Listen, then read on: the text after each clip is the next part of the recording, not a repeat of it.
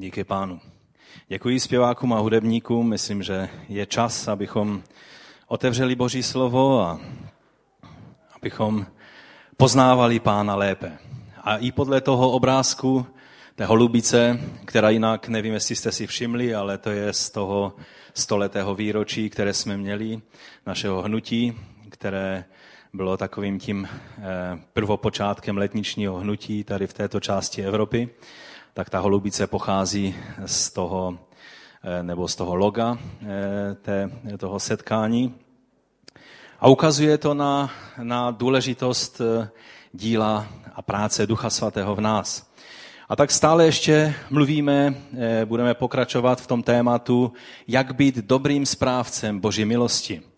Protože v, té, v tom listu, prvním listu Petra, ve čtvrté kapitole, už to čtu po několikáté, ale pro osvěžení paměti to znovu přečtu, desátý a jedenáctý verš říká, každý z vás dostal nějaký dar.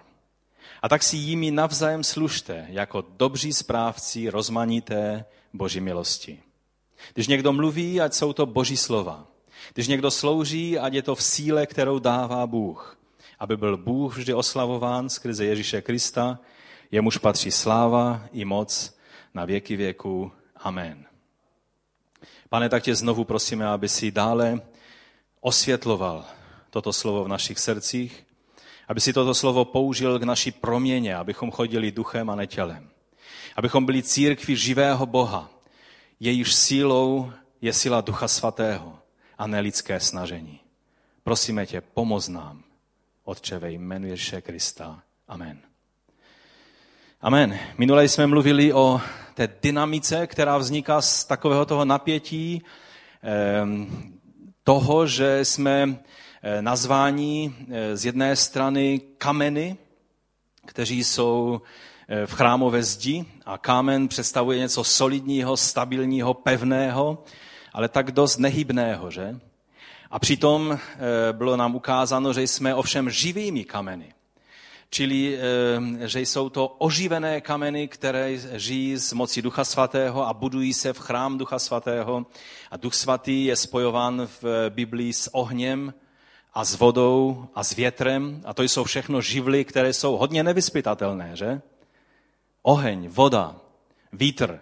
Vítr věje, nevíme odkud, nevíme kam, ale cítíme jeho působení, je napsáno v Biblii. Oheň taky je, je tak rádi, bychom ho měli pěkně uspořádaný, ale oheň je hodně nevyspytatelný. A Duch Svatý je přirovnáván k tomu. A tak to napětí, o tom jsme mluvili minule, jak, jak vlastně ty věci v, ukazují na důležitost toho, abychom byli, byli pevní v Kristu a z druhé strany, abychom byli živými kameny, které, které žijí pro Boha a stavějí se na tom uhelném kameni, kterým je Ježíš Kristus. Dnes budu mluvit, pokračovat v eh, tom tématu a přiznám se, že jsem už byl připraven, že konečně otevřeme 12. kapitolu 1. Korinským a budeme mluvit o jednotlivých projevech Ducha Svatého, o projevech mocí, o, o působeních Ducha Svatého, o tom všem, co je v 12. kapitole 1. Eh, Korinským psáno, ale tak jsem cítil takový silný impuls ze strany Ducha Svatého, abych ještě s tím posečkal, možná do příští neděle dali pán, a abych mluvil eh, dnes o tom, co Duchu Svatému skutečně leží na srdci. Co je účelem toho, že nás zmocňuje. Co je účelem toho, že existuje církev. Ano, církev je dobrá, protože můžeme být spolu, můžeme se těšit, že když přijedou bratři a sestry z Ameriky, tak jsme jak jedna rodina, i když jsme se vůbec neznali, ale můžeme cítit téhož ducha, to všechno je skvělé. Ale boží srdce buší určitým směrem. A ty vlajky, které tady ještě máme od eh, doby té konference misijní, tak by nám měly připomenout, že jsou určité věci, na kterých Bohu záleží. A celá misijní konference byla o tom, že Bohu záleží na tom, aby lidé v těchto zemích, ať to je Kurdistán, ať to je Tadžikistán, ať to je Afganistán, ať to je eh, Etiopie a další všechny ty země, které tady máme představené, Jordánsko, a já nevím, Finsko, Německo, Británie, eh, Ukrajina a tak dále, Česká republika, Izrael, aby lidé všech národů mohli poznat Ježíše Krista, toho, který je spasitelem každého člověka. A tak eh, budu poslušný tomuto nutkání Ducha Svatého a, a i když jsem se připravil trošku jiným směrem, tak budeme mluvit eh, tady eh, o této věci. A já bych k tomu přečetl druhou Korinským, z druhého listu Korinským z páté kapitoly, ze 17, od 17. po 20. verš a budeme mluvit o tom, jak být tím, pro co jsme byli stvořeni v Kristu. Jak naplnit ten záměr, proč jsme byli v tom novém stvoření stvoření. Proto je-li kdo v Kristu, tady je napsáno od 17. verše, eh, je nové stvoření. Je-li kdo v Kristu je nové stvoření. Jsou tady nějaká nová stvoření? Doufám, že ano. Amen. Je-li kdo v Kristu je nové stvoření.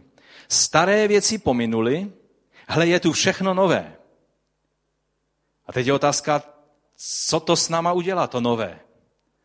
Jaká je Boží vůle, co se má dít v nás, jak v jednotlivcích, tak v celém těle Kristově.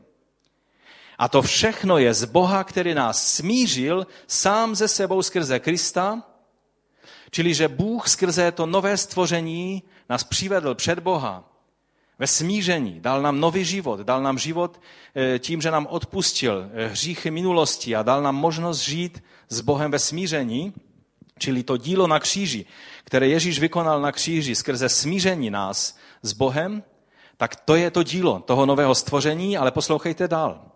Čili smířil sám se sebou skrze Krista a dal nám službu smíření. A dal nám službu smíření. Či to jsou spojené nádoby. Nejde oddělit tyto dvě věci od sebe. Těšit se svým spasením a neuvědomovat si, že jsme ve službě smíření, by bylo velice nepřirozené. To, co Duchu Svatému skutečně leží na srdci, je, abychom konali službu smíření. Neboť Bůh v Kristu, když smířoval svět ze sebou a nepočítal lidem jejich provinění, uložil v nás to slovo smíření. V tobě a ve mně je uloženo slovo smíření. Uvědomujeme si to? Uložil v nás slovo smíření. To je tak silný výrok, že jsem nad tím dumal dost dlouho a přemýšlel, co to všechno má mít dočinění s mým každodenním životem. S životem nás jako církve Kristovi. Uložil v nás slovo smíření. Jsme tedy Kristovi vyslanci. Jsme tedy Kristovi vyslanci. Vyslanci Mesiáše. A Bůh jakoby vás skrze nás vyzýval. Na místě Kristově prosíme, smíšte se s Bohem. To na místě Kristově neznamená, když jsme se teda zhromáždili v křesťanském centru, eh, tak eh, se pojďme smířit eh, s Bohem, ale to, co by dělal Kristus, kdyby tady byl, na jeho místě, my jsme jeho tělem. A protože on tady není přítomen jinak než skrze Ducha Svatého, který působí v církvi, tak na místě Kristové máme vyzývat lidi, aby se smířili s Bohem. To je dílo, které David a celý tým konají v Opavě, to je dílo, které máme konat zde v Českém Těšíně spolu s ostatními sbory. To je dílo, pro které církev byla stvořena skrze oběd Ježíše Krista. To je dílo, do kterého máme vstupovat. No a tak se pojďme podívat na to, jak vlastně ty věci jsou. Jak, jak, jak máme být tou církvi nebo jednotlivci, kteří konají toto dílo, eh, pro které nové stvoření bylo e, zrozeno. A můj první bod je, že jako nové stvoření v Kristu jsme určeni k tomu, abychom létali v duchu svatém jako orlí a ne pobíhali jako slepice na dvorku.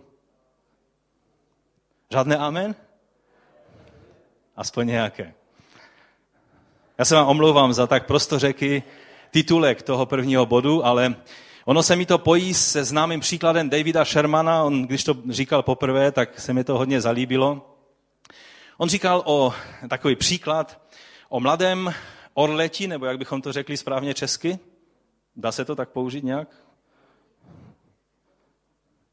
No, orlí mládě prostě, jo, si to takhle nějak řekneme. Eh, bylo nějaké nemocné a tak ho tak prostě nemohlo, nemohlo, eh, nebo vypadlo z hnízda, nebo nějakým způsobem se dostalo na dvorek jednomu farmáři, který měl slepice a tak ho tam dal, to mladě ke slepicím a ten malý, mladý orlík tak tam žil mezi těmi slepicemi, no a tak viděl, že oni tak pobíhají po dvorku a zobou tam tu pšenici a sbírají nějakou, nějaké ty věci po zemi, no tak, tak on se choval taky tak. Ani ho nenapadlo, že on je stvořen k něčemu úplně jinému, než pobíhat po dvorku a sbírat nějaké žížaly. Že on byl stvořen k tomu, aby lítal nad bouškovými mračny. Aby lítal blízko božímu slunci. Aby byl orlem a ne. Nic proti slepicím samozřejmě. Ale jako křesťané jsme byli Bohem stvoření k tomu. A jeho církev byla stvořena k tomu.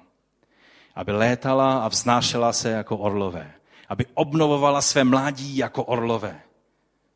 Abychom se vznášeli vírou skrze Ducha Svatého. A ne pobíhali v tom našem pachtění a snažení jako slepice. Jednoho dne v tom nádherném Davidově, eh, Davidově příkladu ten orlík uviděl nad sebou stín, uviděl, tak se podíval, z čeho je ten stín a uviděl nádherného velkého orla. A najednou se něco v něm probudilo. A tak po pár pokusech potom se naučil létat, ale bylo, trvalo to dlouho, protože to bylo velice nepřirozené pro to orlí mládě, aby eh, pobíhal se slepicemi a neuvědomoval si své povolání a proč byl stvořen. Jednou jsem se modlil za sbor a v té modlitbě jsem měl takový velice krátký záblesk vidění. A v tom vidění jsem viděl startující veliké dopravní letadlo, jak zrovna nějakým způsobem se odráží od, od runwaye. A e, tak jsem se ptal v duchu, pane, co mi tím chceš ukázat? A v tom je nádherná obrovská síla, když letadlo se dostává do vzduchu. Cítíte sílu těch motorů. Cítíte, jak, jak na každém detailu toho letadla záleží, aby fungovalo správně. Aby v tom rozhodujícím okamžiku se mohlo vznést. A já jsem se tak ptal v duchu pána, co to má znamenat ten obraz a jenom jedno jsem uslyšel. Letadla nejsou konstruována proto, aby jezdila po silnicích a stejně tak církev není konstruována, stvořena v Kristu, aby žila tělem, aby žila lidskými způsoby a metodami, ale aby z moci Ducha Svatého se vznášela vírou jako orel. A víte, ono to, pak jsem si uvědomil, že je to velice, velice dobrý příměr. A možná před lety jsem už to tady ve sboru jednou říkal. Ale je to velice, velice, velice eh, dobrý příklad. Když sedíte v letadle a jste připraveni vzlétnout, ale na těch velkých letištích, jako je třeba Dallas, nebo jako je Heathrow v Londýně, nebo jako je, jako je v New Yorku JFK, nebo prostě Frankfurt, nebo nějaká eh, větší letiště, tak někdy to trvá hodně dlouho z toho bodu, kdy už teda sedíte v letadle, než se konečně dostanete do vzduchu.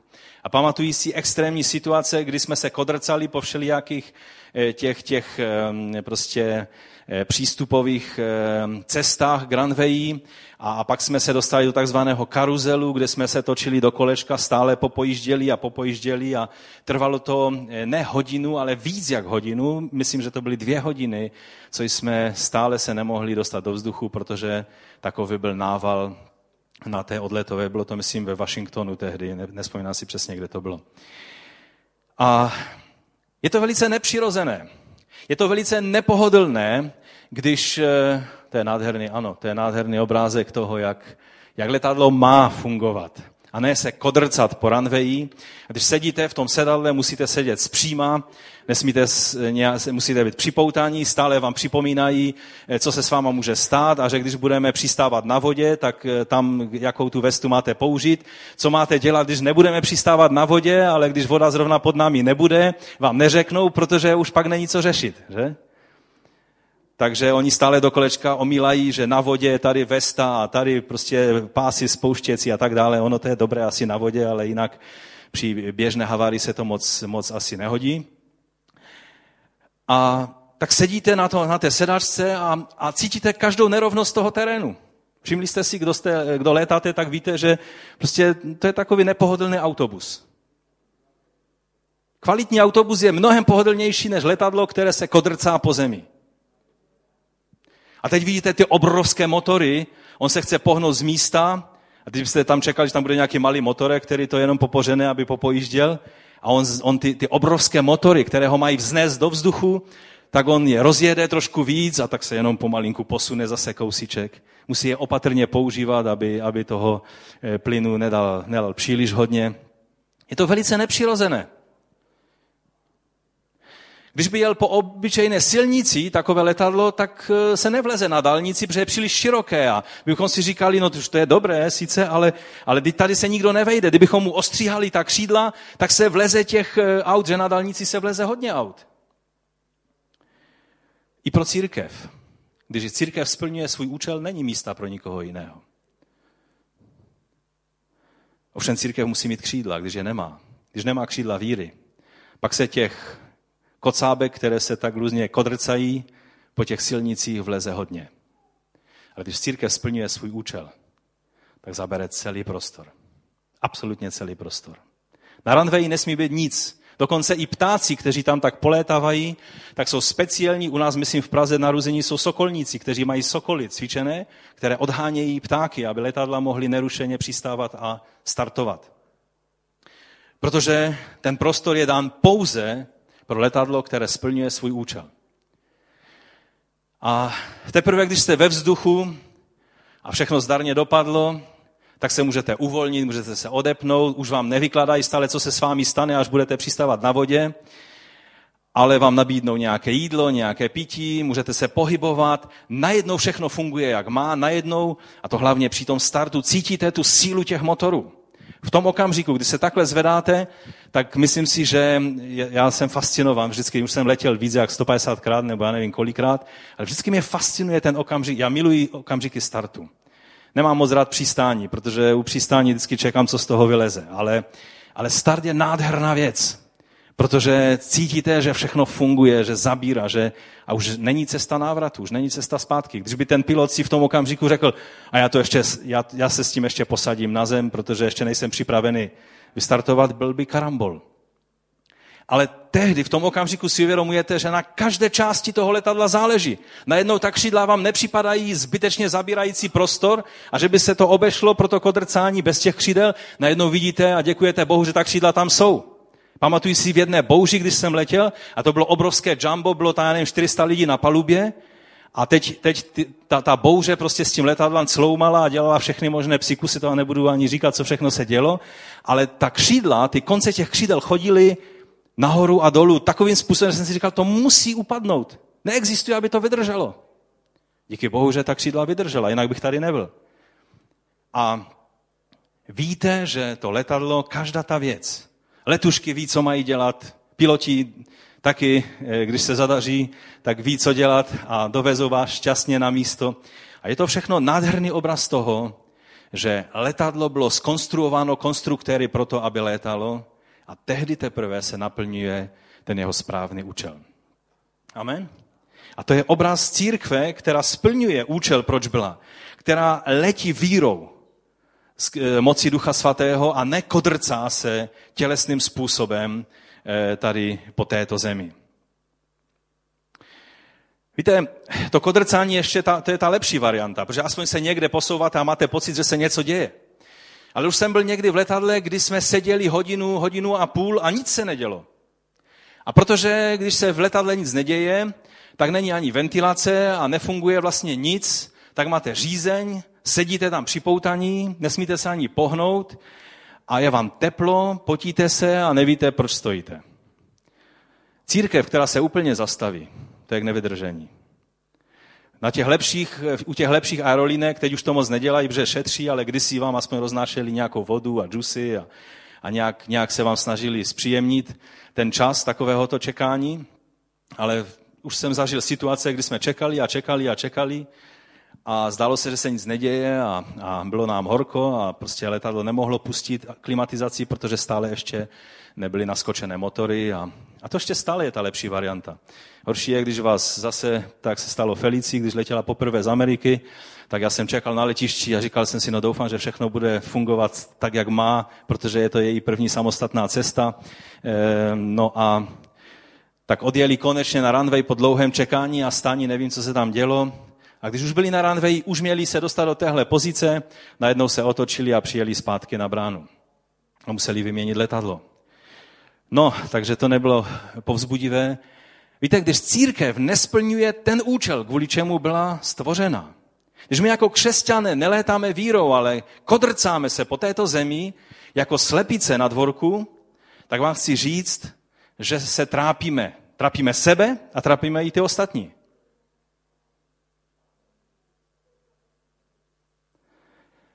Tak přemýšlíte, jak se to může vztahovat na tvůj život. Já vám chci říct, že křesťan, který nechodí duchem, je trápením pro sebe sama i pro ostatní lidi. I věřící, i nevěřící. Mám se pustit dále touhle cestou? Říct vám některé příklady? Myslím, že, myslím, že ne. Zůstaneme u těch pozitivních věcí. Církev byla stvořena, aby žila duchem.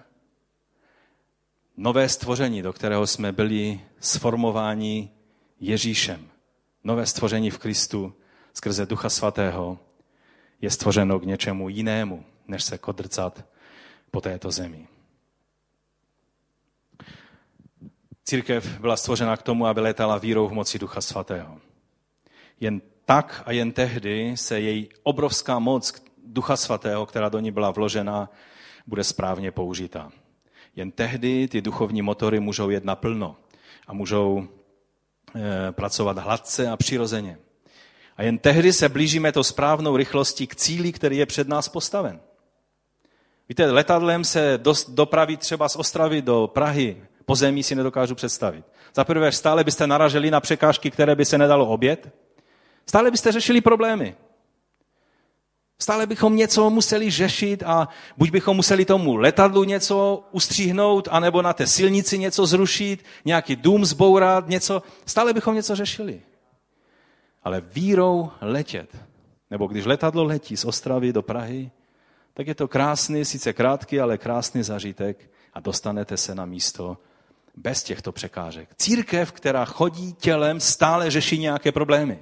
Stále řeší věci, které, které nebyly pro církev zamýšlené. Víte, když církev řeší světské problémy, tak je v tom hodně kostrbatá. A už ta nejhorší varianta je, když církev se natchne pro získání vlády nad světem politickým a světským způsobem. A to víme, co se dělo za doby, kdy církev se nadchla, že bude vládnout světu, tak v té době mučedníků bylo více než ve kterékoliv jiné době, kde církev nevládla. A to je vystražné znamení. Církev byla stvořena k jinému účelu, než k tomu, aby řešila, řešila věci světským, tělesným způsobem. A to je pro nás, věřím, dostatečná výstraha.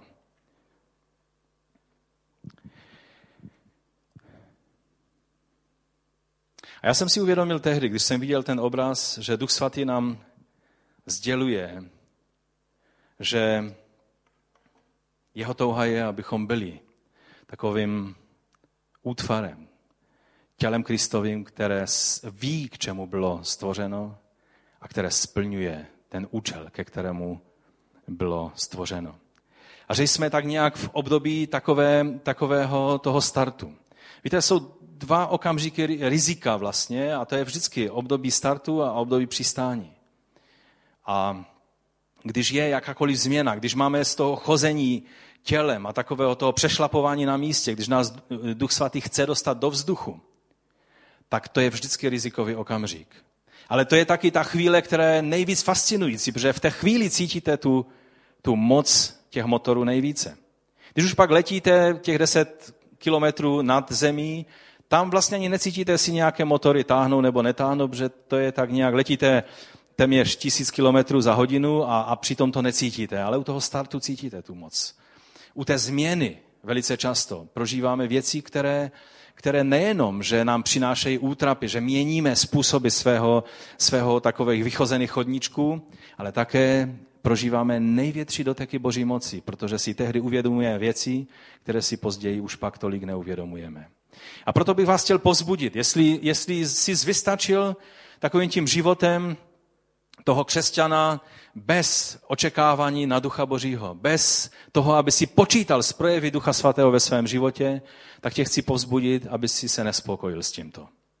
Protože křesťan nebyl stvořen k tomu, aby se pachtil světským způsobem po této zemi. Nebyli jsme stvořeni, abychom pobíhali po dvorku jako slepice a zobali nějaká zrnička, ale byli jsme stvořeni k tomu, abychom létali jako orlové. Kež bychom toto povzbuzení přijali. Víte, když se podíváme do knihy skutků, tak nemůžeme nevidět to, že to nejsou skutky svatých apoštolů, ale že jsou to skutky Ducha Svatého. Jak používal duchem naplněné služebníky Ježíše Krista k tomu, k čemu on je zmocňoval. Já, když jsem si vypsal všechna místa, kde se ve skutcích mluví přímo o Duchu Svatém, tak mi to dalo 57 výskytů v 55 verších v těch 28 kapitolách skutků. Pokud, pokud byste někdo měl zájem o ta místa, já jsem je tady připravil v překladu Bible 21, tak pár kousků tady je vytištěných, si pak můžete vzít. A e, pokud byste chtěli, abych vám to poslal na e-mail, tak vám to můžu poslat i na e-mail, když mi dáte adresu na listečku. A ta místa ukazují na to, že Duch Svatý je ten, kdo měl hlavní slovo ve skutcích. A to poselství dnešní je, že jinak to nejde. Jinak by nebyly žádné skutky svatých apoštolů, pokud by to nebyl Duch Svatý, který by měl iniciativu. Možná by to byly skutky 12 utrápených lidí, možná by to byly skutky 12 bezradných lidí, možná by to byly skutky eh, svatých, ale neschopných 12 lidí. Možná by to byly skutky 12 lidí, kteří to mysleli hodně dobře, ale nic z toho nevyšlo. Rozumíte? Skutky jsou skutky proto, že Duch Svatý, že mu bylo dovoleno v životě apoštolů a všech křesťanů, to, co jsem mluvil minule o tom obyčejném křesťanovi z Damašku, u kterého se projevovaly většina těch darů, které máme vyjmenovány v první listu korinských, to nám e, ukazuje, že skutečně není možné, abychom naplnili boží záměr ve svém životě, aby, aby, abychom byli pokračováni, jak si někdy hrdě říkáme, že církevní dějiny jsou pokračováním knihy skutku. Kež by to tak bylo. Někdy čtení církevních dějin, to je čtení pro odvážné křesťany. To je čtení pro křesťany, kteří mají silné žaludky. Víte proč? Protože nevždy církev létala vírou. Podle toho, k čemu byla skonstruována ale se kodrcala a míchala se do věcí, do kterých jí nic není.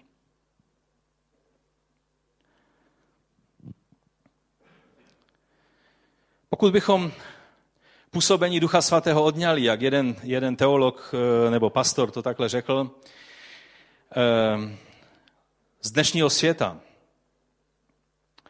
tak eh, on to odhádl, že by aktivity většiny církví nebyly změněny ani, ani o ně.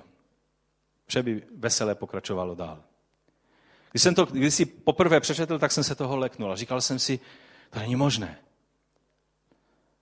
Samozřejmě to je jenom hypotetická taková, je to spíš nadsázka, protože když by Duch Svatý byl skutečně odňat, pak bychom přestali existovat. Přestali bychom žít, protože Bůh nás udržuje při životě svým Duchem Svatým. Vše udržuje svým Duchem Svatým. Ale když by skutečně Duch Svatý se stáhl a nechal nás být, poznamenalo by nás to hodně? Poznali bychom to?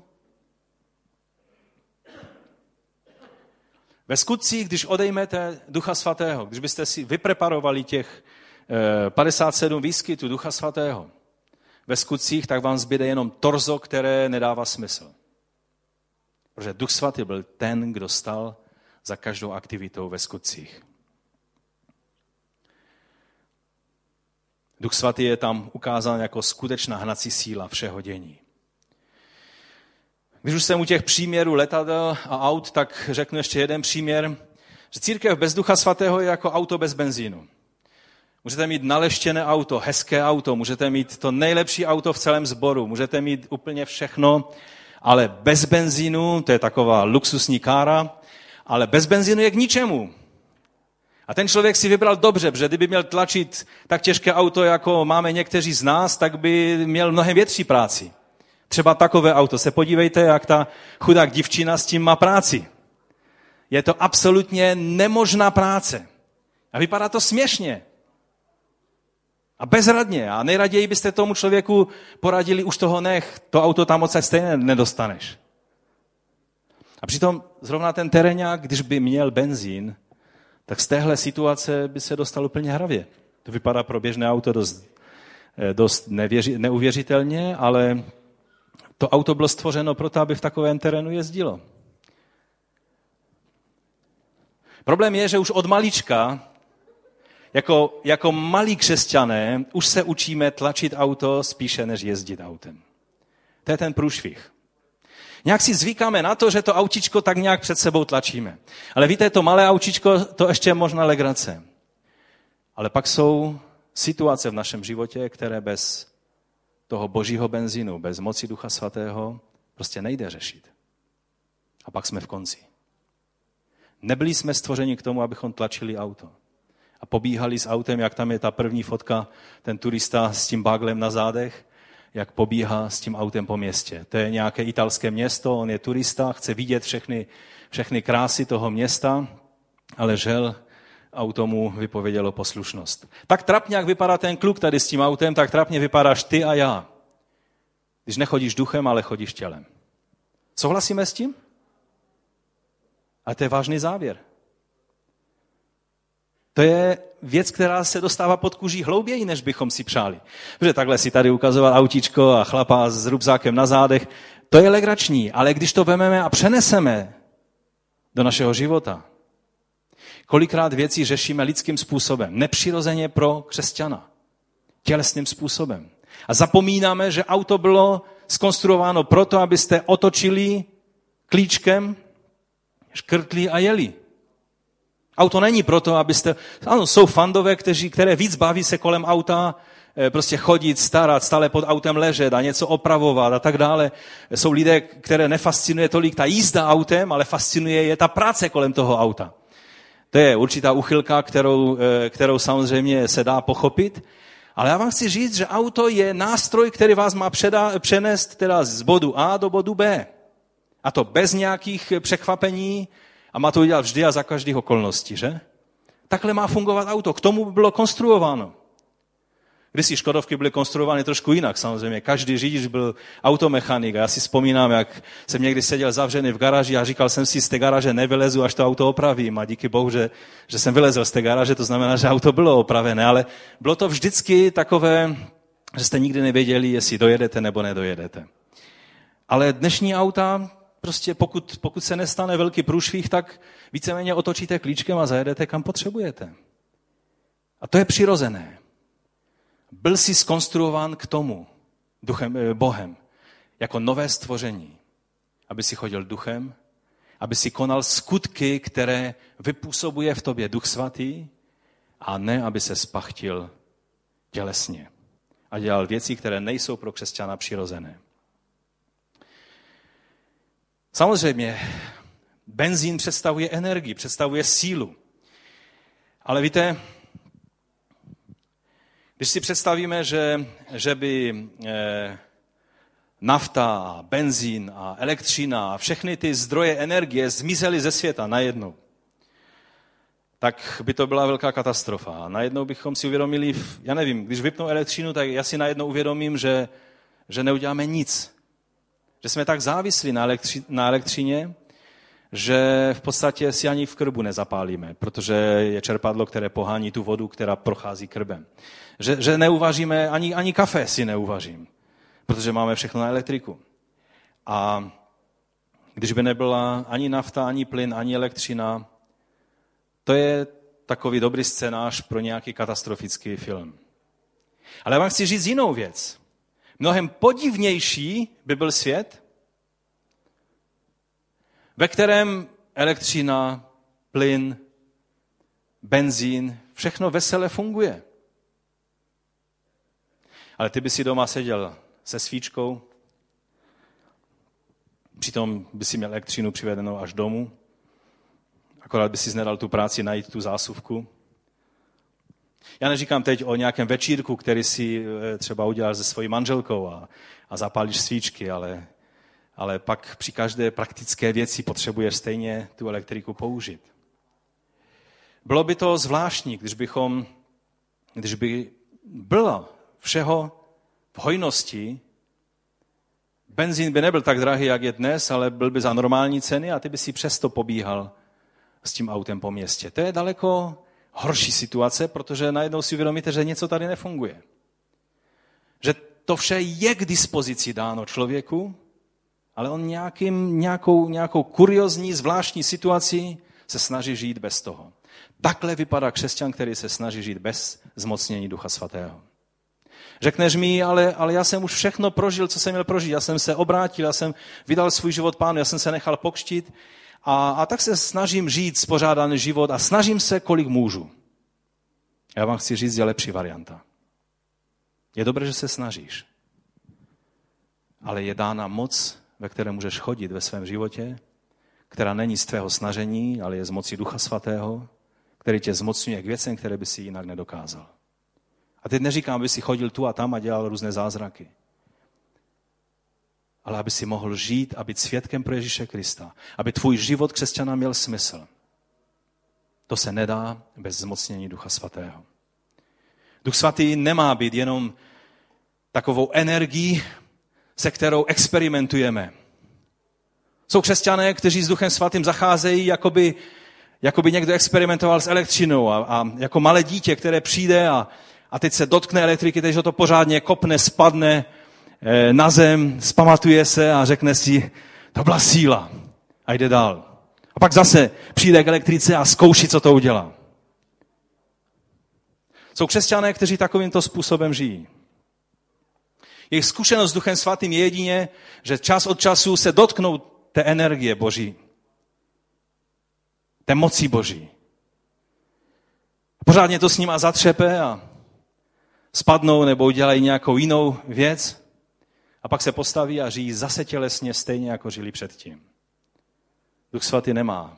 Stejně jako elektřina není k tomu, abyste si olizli dva prsty a zkoušeli, jaká síla to v zásuvce je.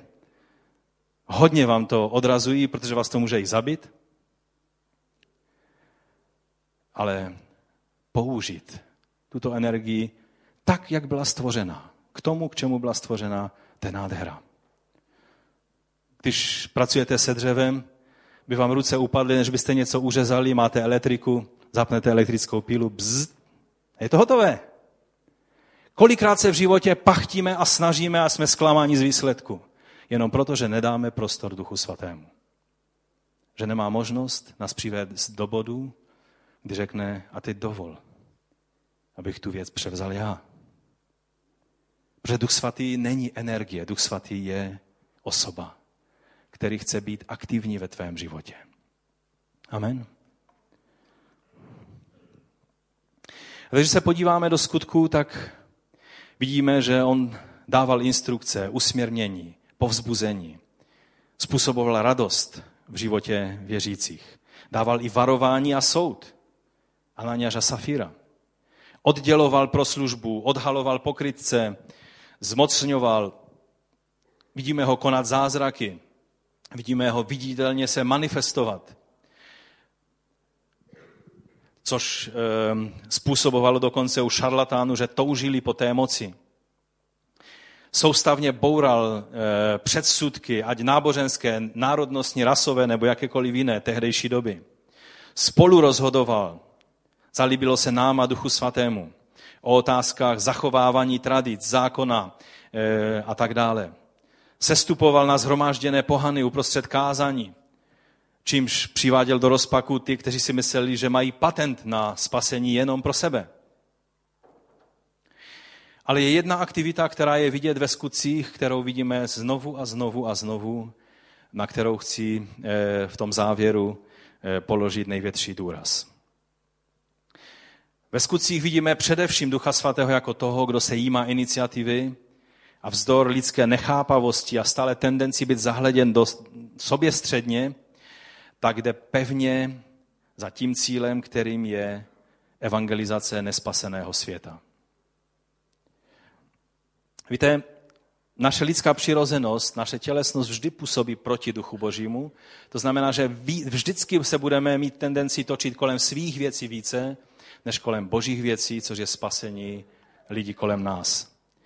A přitom to, co Bohu leží na srdci od počátku, tak eh, je nejlépe vidět na, v den letnic, kdy vlastně skutky začínají a oni tam všichni byli za zavřenými dveřmi a modlili se a byli zhromážděni a, a vybírali si tam eh, další členy vlastně toho apoštolského týmu a nahle byli vyrušeni. Kým? Duchem svatým. Proč? Potom, co byli vyrušeni Duchem svatým, když na ně se stoupil, tak, tak jak Dennis Slavens kdysi připomněl, oni nezůstali v té horní místnosti. Oni byli okamžitě ven z té horní místnosti mezi lidma a sloužili, sloužili lidem. Protože to působí Duch Svatý. Ten den e, letnic znamenal konec zavřených dveří, ale dveře byly doširoka otevřené. A vlastně na tom místě, kde, kde se staly ty původní letnice, tak eh, později na tom místě vzniklo centrum celého, eh, celé církve, obrovské církve jeruzalémské a vlastně judské církve z Židů a bylo vlastně, bylo to takové, takové centrum, kde Eh, odkud vycházeli mnozí lidé a kde se i Pavel vrátil, aby, aby mluvil s apoštoly, aby se ujistil, že neběží nadarmo. Pak ovšem vidíme, že jakoby eh, ta misie se, dělá mezi, mezi, eh, mezi Židy, mezi, mezi obřezanými, ale jakoby ta jeruzalemská církev neměla odvahu se podívat trošku dál, než, než byly jeruzalemské hradby. A tak se muselo stát něco, co vidíme zase iniciativu Ducha Svatého. Vidíme, že začalo pronásledování jeruzalemského sboru, že v podstatě eh, Bůh dovolil eh, pronásledování a výsledek byl ve skutcích v 8. kapitole, že když začalo kruté pronásledování jeruzalémské církve, všichni kromě apoštolů se rozprchli po Judsku a Samařsku a ti, kteří z Jeruzaléma se rozprchli, začali kázat evangelium všude, kam přišli. Prostě Duch Svatý si říkal, už je to dlouho, co ten oheň je takhle zhromážděn tady v tom centru. A tak vzal a ty pochodně ohnivé rozházel do okolí. A všude, kam ten oheň padnul, tam začalo probuzení. A vidíme, že eh, v Samašsku Filip je toho, toho nejlepším příkladem, jak, jak vzniklo celé probuzení. A vlastně všude, kam přišli, tam kázali evangelium, protože toto je způsob, co Duch Svatý jenom čeká, aby okolnosti eh, mu eh, se otevřely na to, aby mohl ten oheň Ducha Svatého, oheň spasení posílat dál. Připomíná nám to situaci za Mao Tse-tunga. Mao Tse-tung si myslel, že skoncuje s církví v Číně. A když on nastupoval k moci, myslím koncem 40. let, nebo kdy to bylo, tak si řekl tak a dost, z misionáři všechny misionáře ze země vyhnal, eh, všechny oficiální církve zakázal, misijní stanice, které tehdy vypadaly jako, jako pevností, protože vždy bylo v Číně eh, těžko a, a misijní práce byla tak nějak soustředěna spíš do sebe a misionáři byli rádi, že, že existovali a sbory byli rádi, že existovali. Najednou Mao Tse-tung vzal a všechno to pospřehazoval. A jedny poslal na východ, druhé na západ a celé rodiny dokonce, jakkoliv to bylo bolestné a jakkoliv byla spoustu tragédií v tom, co se stalo tehdy.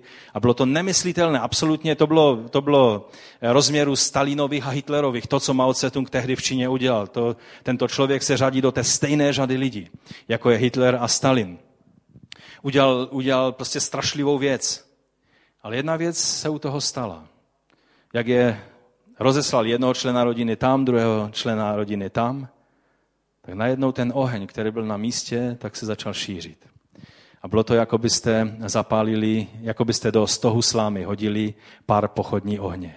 Najednou celá Čína začala hořet pro Krista a dodnes ten oheň neskončil. Jsou tam desítky milionů křesťanů. Je to, je to vlastně, eh, když bychom to eh, počítali, kolikrát více je křesťanů dnes v Číně, než bylo za doby, eh, když nastupoval Mao Tse-tung, tak, so, tak to nejsou procenta. To jsou násobky, mnoho, mnoho násobků.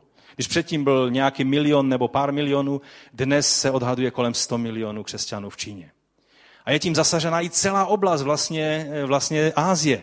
Není to jenom Čína, ale jsou to vlastně i země, které jsou v Ázii, které prožívají probuzení a prožívají boží doteky, protože Bůh ten oheň, když někdo si myslí, že zastaví, když je v tom duch svatý a dá se mu prostor, tak naopak ty, ty okolnosti, které se zdají, že zabíjí eh, boží působení, tak tento oheň ještě rozdmychali. A pak vidíme na Filipovi, jak v osmé kapitole, jak on přišel do města Samaří a zase vidíme Ducha Svatého, jak, jak si říká, to je dobré, Filipe, že tady kážeš a že se tady obrácejí lidé.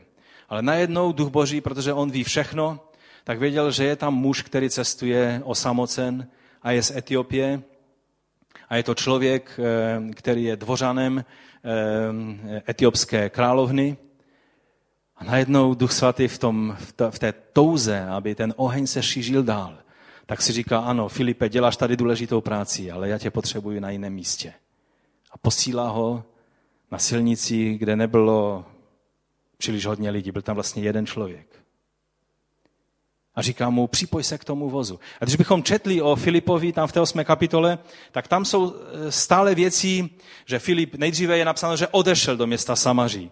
Pak je tam napsáno e, příkaz, vydej se na jich. Pak běž k tomu vozu, jdi vedle něho. Víte, já jsem si všiml, nikdy jsem si toho tolik nevšimnul, kolik tam je výzev, aby, aby Filip nezůstal na tom místě, kde byl, ale aby se pohnul z místa a udělal něco, co, k čemu ho nutkal Duch Svatý. A mě to velice zaujalo. Duch Svatý působí, že nebudeme strnulí ve svém křesťanském životě, ale že budeme naplňovat boží záměry, protože to nádherné, co v tom příkladu je vidět, a já věřím, že ho známe, většina lidí, kteří čtou skutky, to je jeden z nádherných příběhů, o kterém čteme. Když jel v tom voze a, a četl si e, písma, svítky Izajáše, proroka, vracel se vlastně do své země, ale byl v takovém trochu zmatku ten, ten dvořan. A najednou vidíme, jak duch Boží působil tady na toho dvořana, když mu kladl otázky do srdce a na druhé straně Duch svatý působí vždy na obou stranách. Všimněte si, jak na druhé straně působil na Filipa, běž tam, připoj se k němu. Vždycky Duch Svatý působí nejenom na tvém srdci, ale když, když ti dává nutkání k tomu, že chce skrze tebe něco udělat, můžeš věřit, že On působí na té druhé straně. Protože On je ten, kdo celý ten orchestr řídí. On je ten, který dává úspěch každému tvému kroku víry. A proto můžeme vidět z toho povzbuzení, že Filip, když přišel, tak tam nebyl nějaký člověk, který by řekl, nemluv na mě, vůbec nemám o to zájem. Ale byl to člověk, který říká, no jak tomu mohu rozumět, když mi nikdo nevysvětlí. On byl připravená půda proto, a kež byste mohli v Opavě co nejvíce takovýchto lidí potkat. V Opavě je spousta lidí, ale jsou tam někteří, kteří jsou jako ten eunuch, který má tu otázku v sobě a říká si, jak tomu mohu rozumět, když mi to nikdo nevysvětlí. A najednou přichází Filip a vysvětluje mu to. A pak ten dvořan říká, no tady je voda. Co pak je nějaká překážka, abych mohl být pokřtěn? A nechává se pokřtit. A Filip mu říká, že pokud vyznáváš, že Ježíš Kristus je spasitel, že ti odpustil hříchy, můžeš být pokřtěn a byl pokřtěn. A je to nádherný příklad toho, jak Duch Svatý působí. A pak vidíme dále ve skutcích eh, v desáté kapitole, jak Petr v Joppe, což je Jafa, kteří jste byli v Izraeli a myslím, že jsme tam měli i pár minut možnost se podívat na ten dům, který se traduje, že je tím historickým místem, kde Petr na té střeše obědval. Já jsem jednou strávil tam čas víc jak hodinu u toho domu a tak jsem meditoval nad tím slovem a byl jsem strašně natřen z toho, že, že to mohu si všechno připomenout dříve. Petr byl na střeše a ze spodu už voněl oběd, jak vařili v kuchyni, protože ono, když eh, se vaří, tak eh, velice často ta vůně se líne po celém domě, že? Známe to? Možná už teď někdo z vás má hlad a už budeme končit za chvilinku, nebojte se. A Petr, když byl tam na té střeše, já nevím, na co myslel, ale najednou Duch Svatý využívá to jeho kručení v žaludku, to, že on má hlad tak využívat té situace, ve které byl, taková dost komická až situace, že mu ukazuje ve vidění prostěradlo plné všelijakých plazů a zvířat, která nejsou eh, pro žida, pro pravověrného žida k jídlu. A, a ukazuje mu, že když Bůh něco očistil a přijal, tak on nemá být ten, kdo bude rozhodovat, jestli to přijímá nebo ne. Víte, tam vůbec nešlo o jídlo. A Duch Svatý vůbec se nesnažil Petrovi vysvětlit, že má jíst vepřové a nějaké žabí, stehinka a takové věci.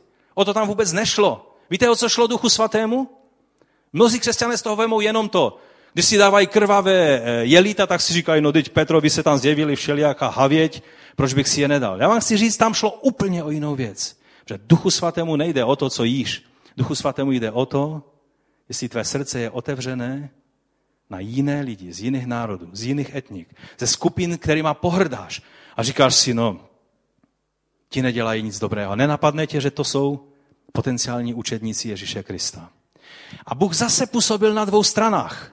U Kornelia zjevil se mu anděl, pošli do Jope pro Petra, vojáci byli na cestě, Petrovi se zjevuje plachta plná těch zvířat, které mu mají zdůraznit, že Bůh přijímá i římské důstojníky a, vše, a, a celou jejich rodiny a, a všechny lidi.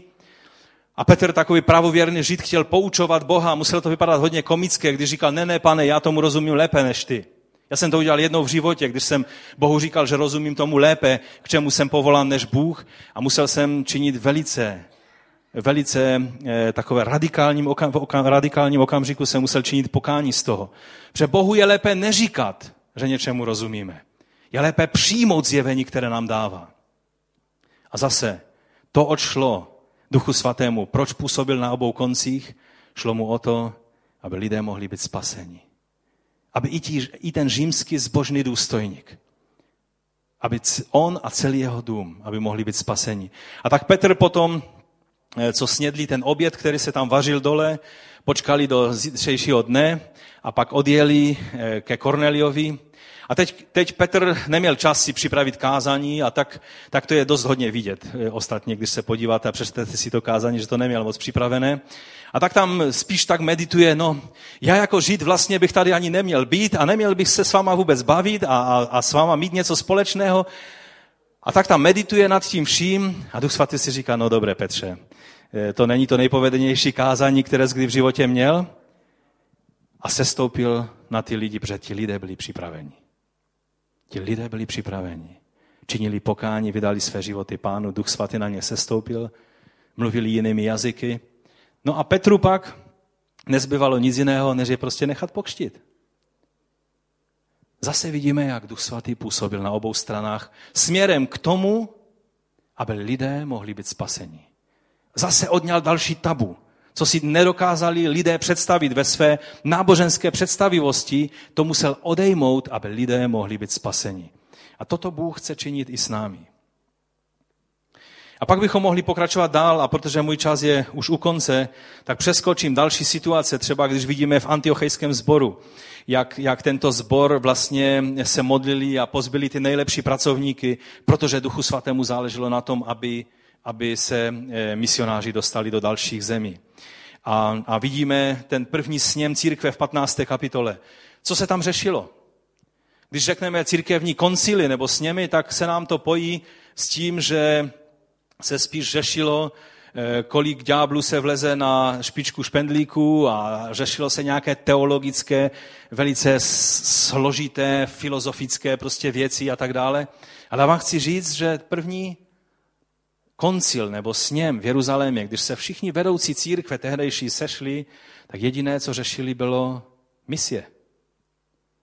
Přijímá Bůh všechny ty pohany, aniž by museli projít obřízkou a, a vlastně přijetím e, do židovského národa. A tehdy Jakub přináší slovo poznání do té situace, slovo moudrosti do té situace svědectví Pavla a Barnabáše a všech těch, kteří, kteří viděli, co Bůh koná. Petr mluví o tom, co se stalo u Kornelia. A výsledek byl, ano, Bůh přijímá. Bůh, to byl jeho plán.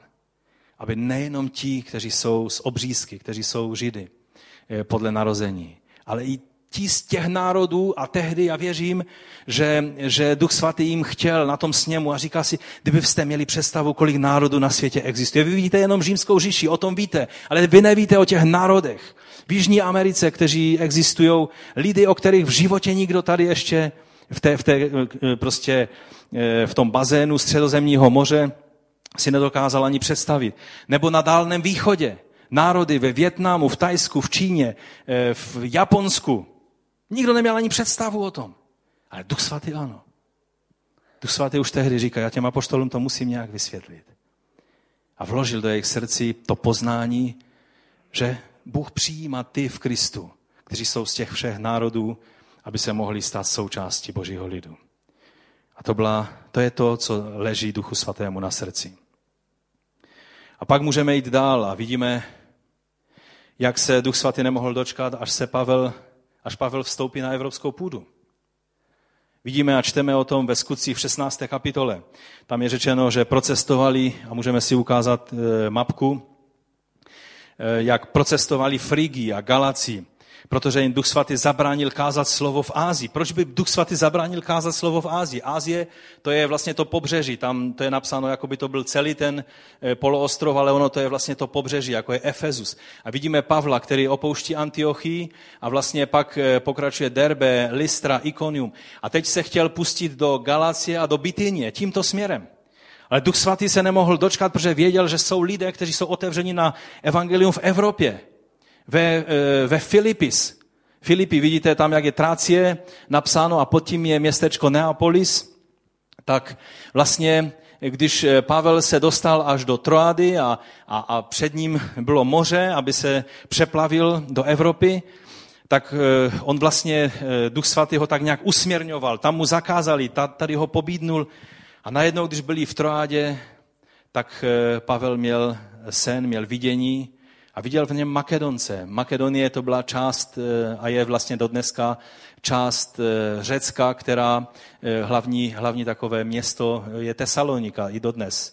Vlastně je to hlavní město. A oni přijeli tehdy, tam je napsáno, že okamžitě po tom, co Pavel přijal to vidění, takže jakmile přijal Pavel to vidění, i hned jsme se rozhodli vyrazit do Makedonie, přesvědčení, že nás Bůh povolal, abychom jim kázali evangelium. Zase vidíme, jak Bůh už tam připravoval lidi a připravoval, zase pracoval na obou, na obou koncích. A jak, jak mu záleželo na tom, aby se Pavel dostal do Evropy, protože věděl, že Evropa přijme evangelium.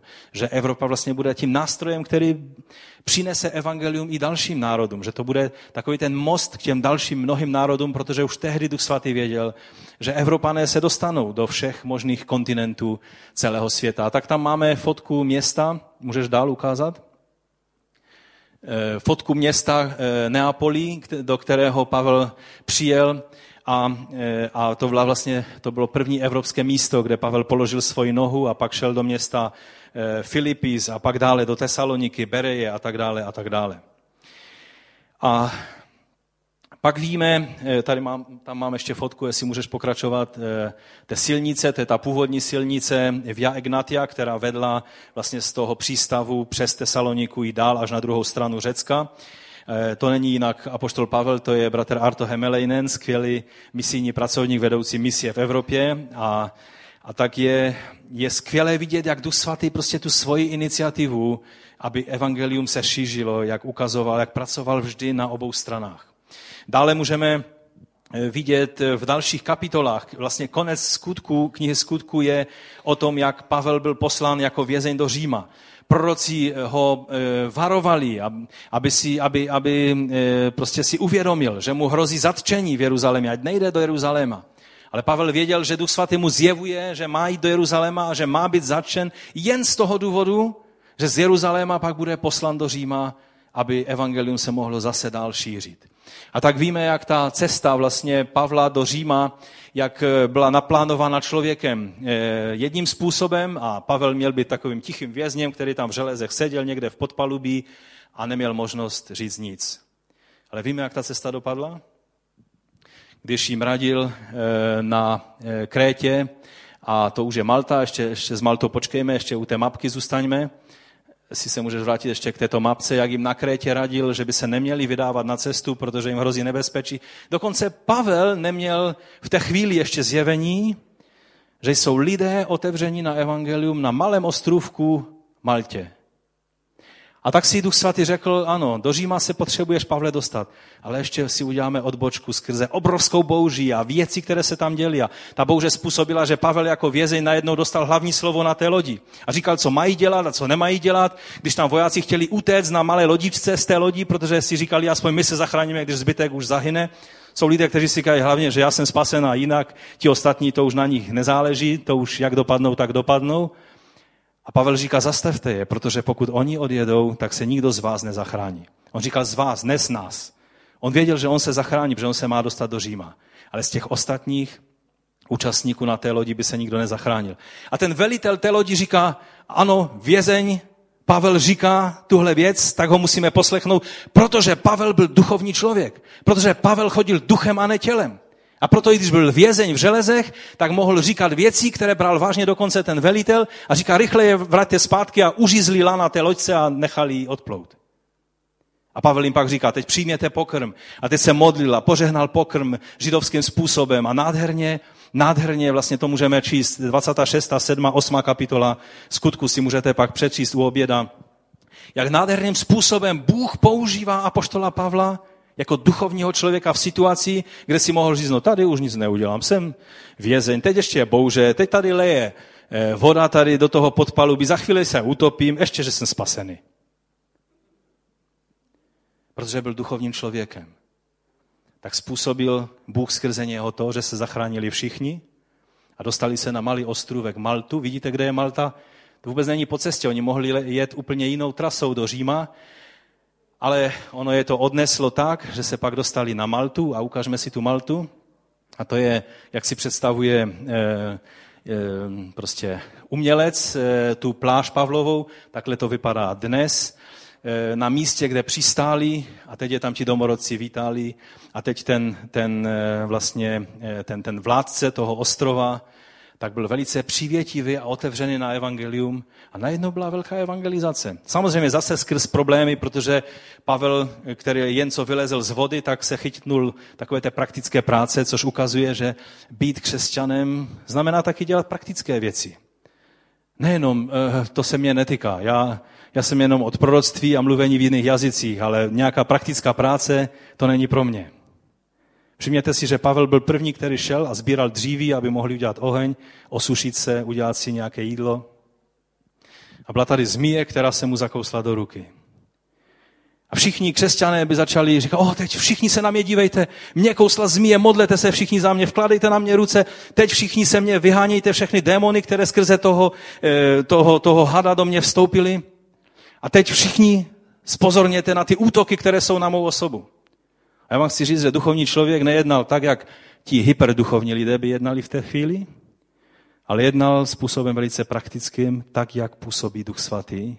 Se třásl toho hada do ohně a pokračoval dál ve své práci a byla pak veliká evangelizace na tom ostrově. Víte, to je to, co působí Duch Svatý. Duch Svatý vždycky působí na obou stranách. A evangelium se dostalo do Říma. Ale nejenom do Říma, ale i do tvého a mého srdce. Můžeš tam dát? Nejenom do Říma, ale protože Duch Svatý šel dál. Nezastavil se v domě císaře. Nezastavil se ani na Jižní Moravě, když přišel Cyril a Metoděj. Ale evangelium přišlo až tady. Vstoupilo do tvého srdce protože on působil, aby tvé srdce, dveře tvého srdce se mohly otevřít a on poslal někoho, který k tobě přišel. Možná to byli tví rodiče, jako v mém případě. Když mě bylo nějakých 13, 14, nevím přesně, tak jsem si myslel, že jsem, pos, že jsem snědl všechny rozumy světa. A tak jsem vysvětloval otci, jak Šalamón se mýlí a jak, jak nebyl nejmoudřejším člověkem, protože říkal tam to a ono. A, a myslel jsem si, že, že bych mohl poučovat celý svět.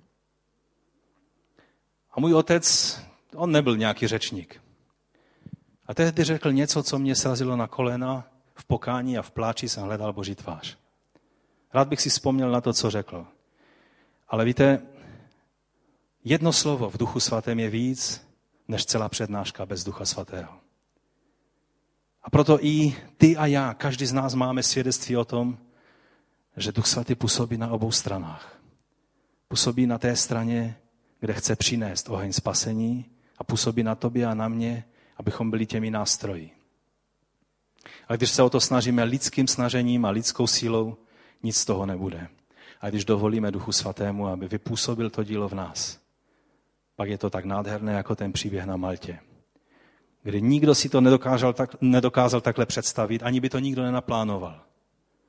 Ale Duch Svatý věděl, že tam je člověk, ten Publius, nebo jak se jmenoval, který potřeboval slyšet evangelium.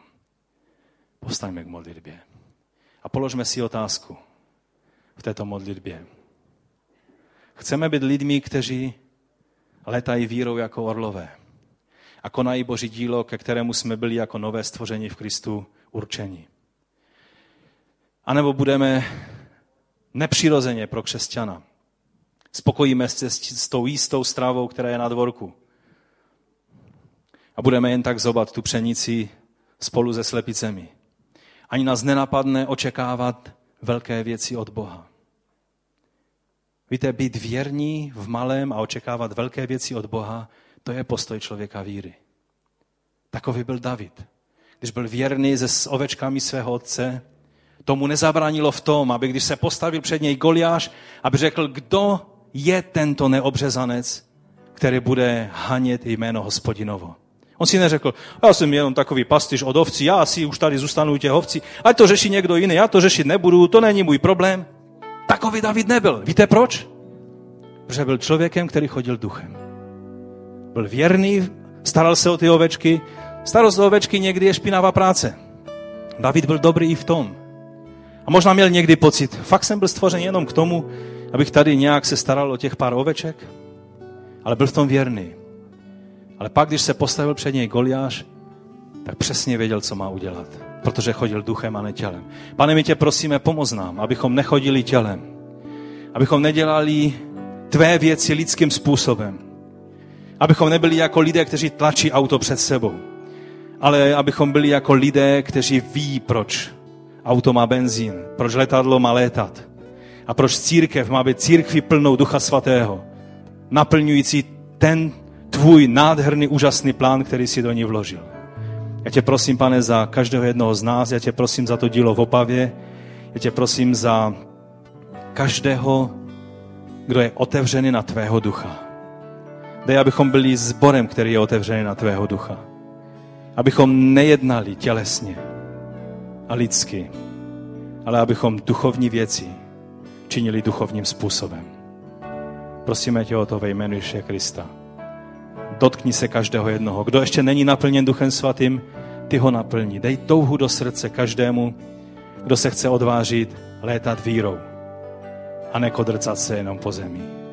Já tě o to prosím, pane, ve jménu Ježíše Krista. Amen.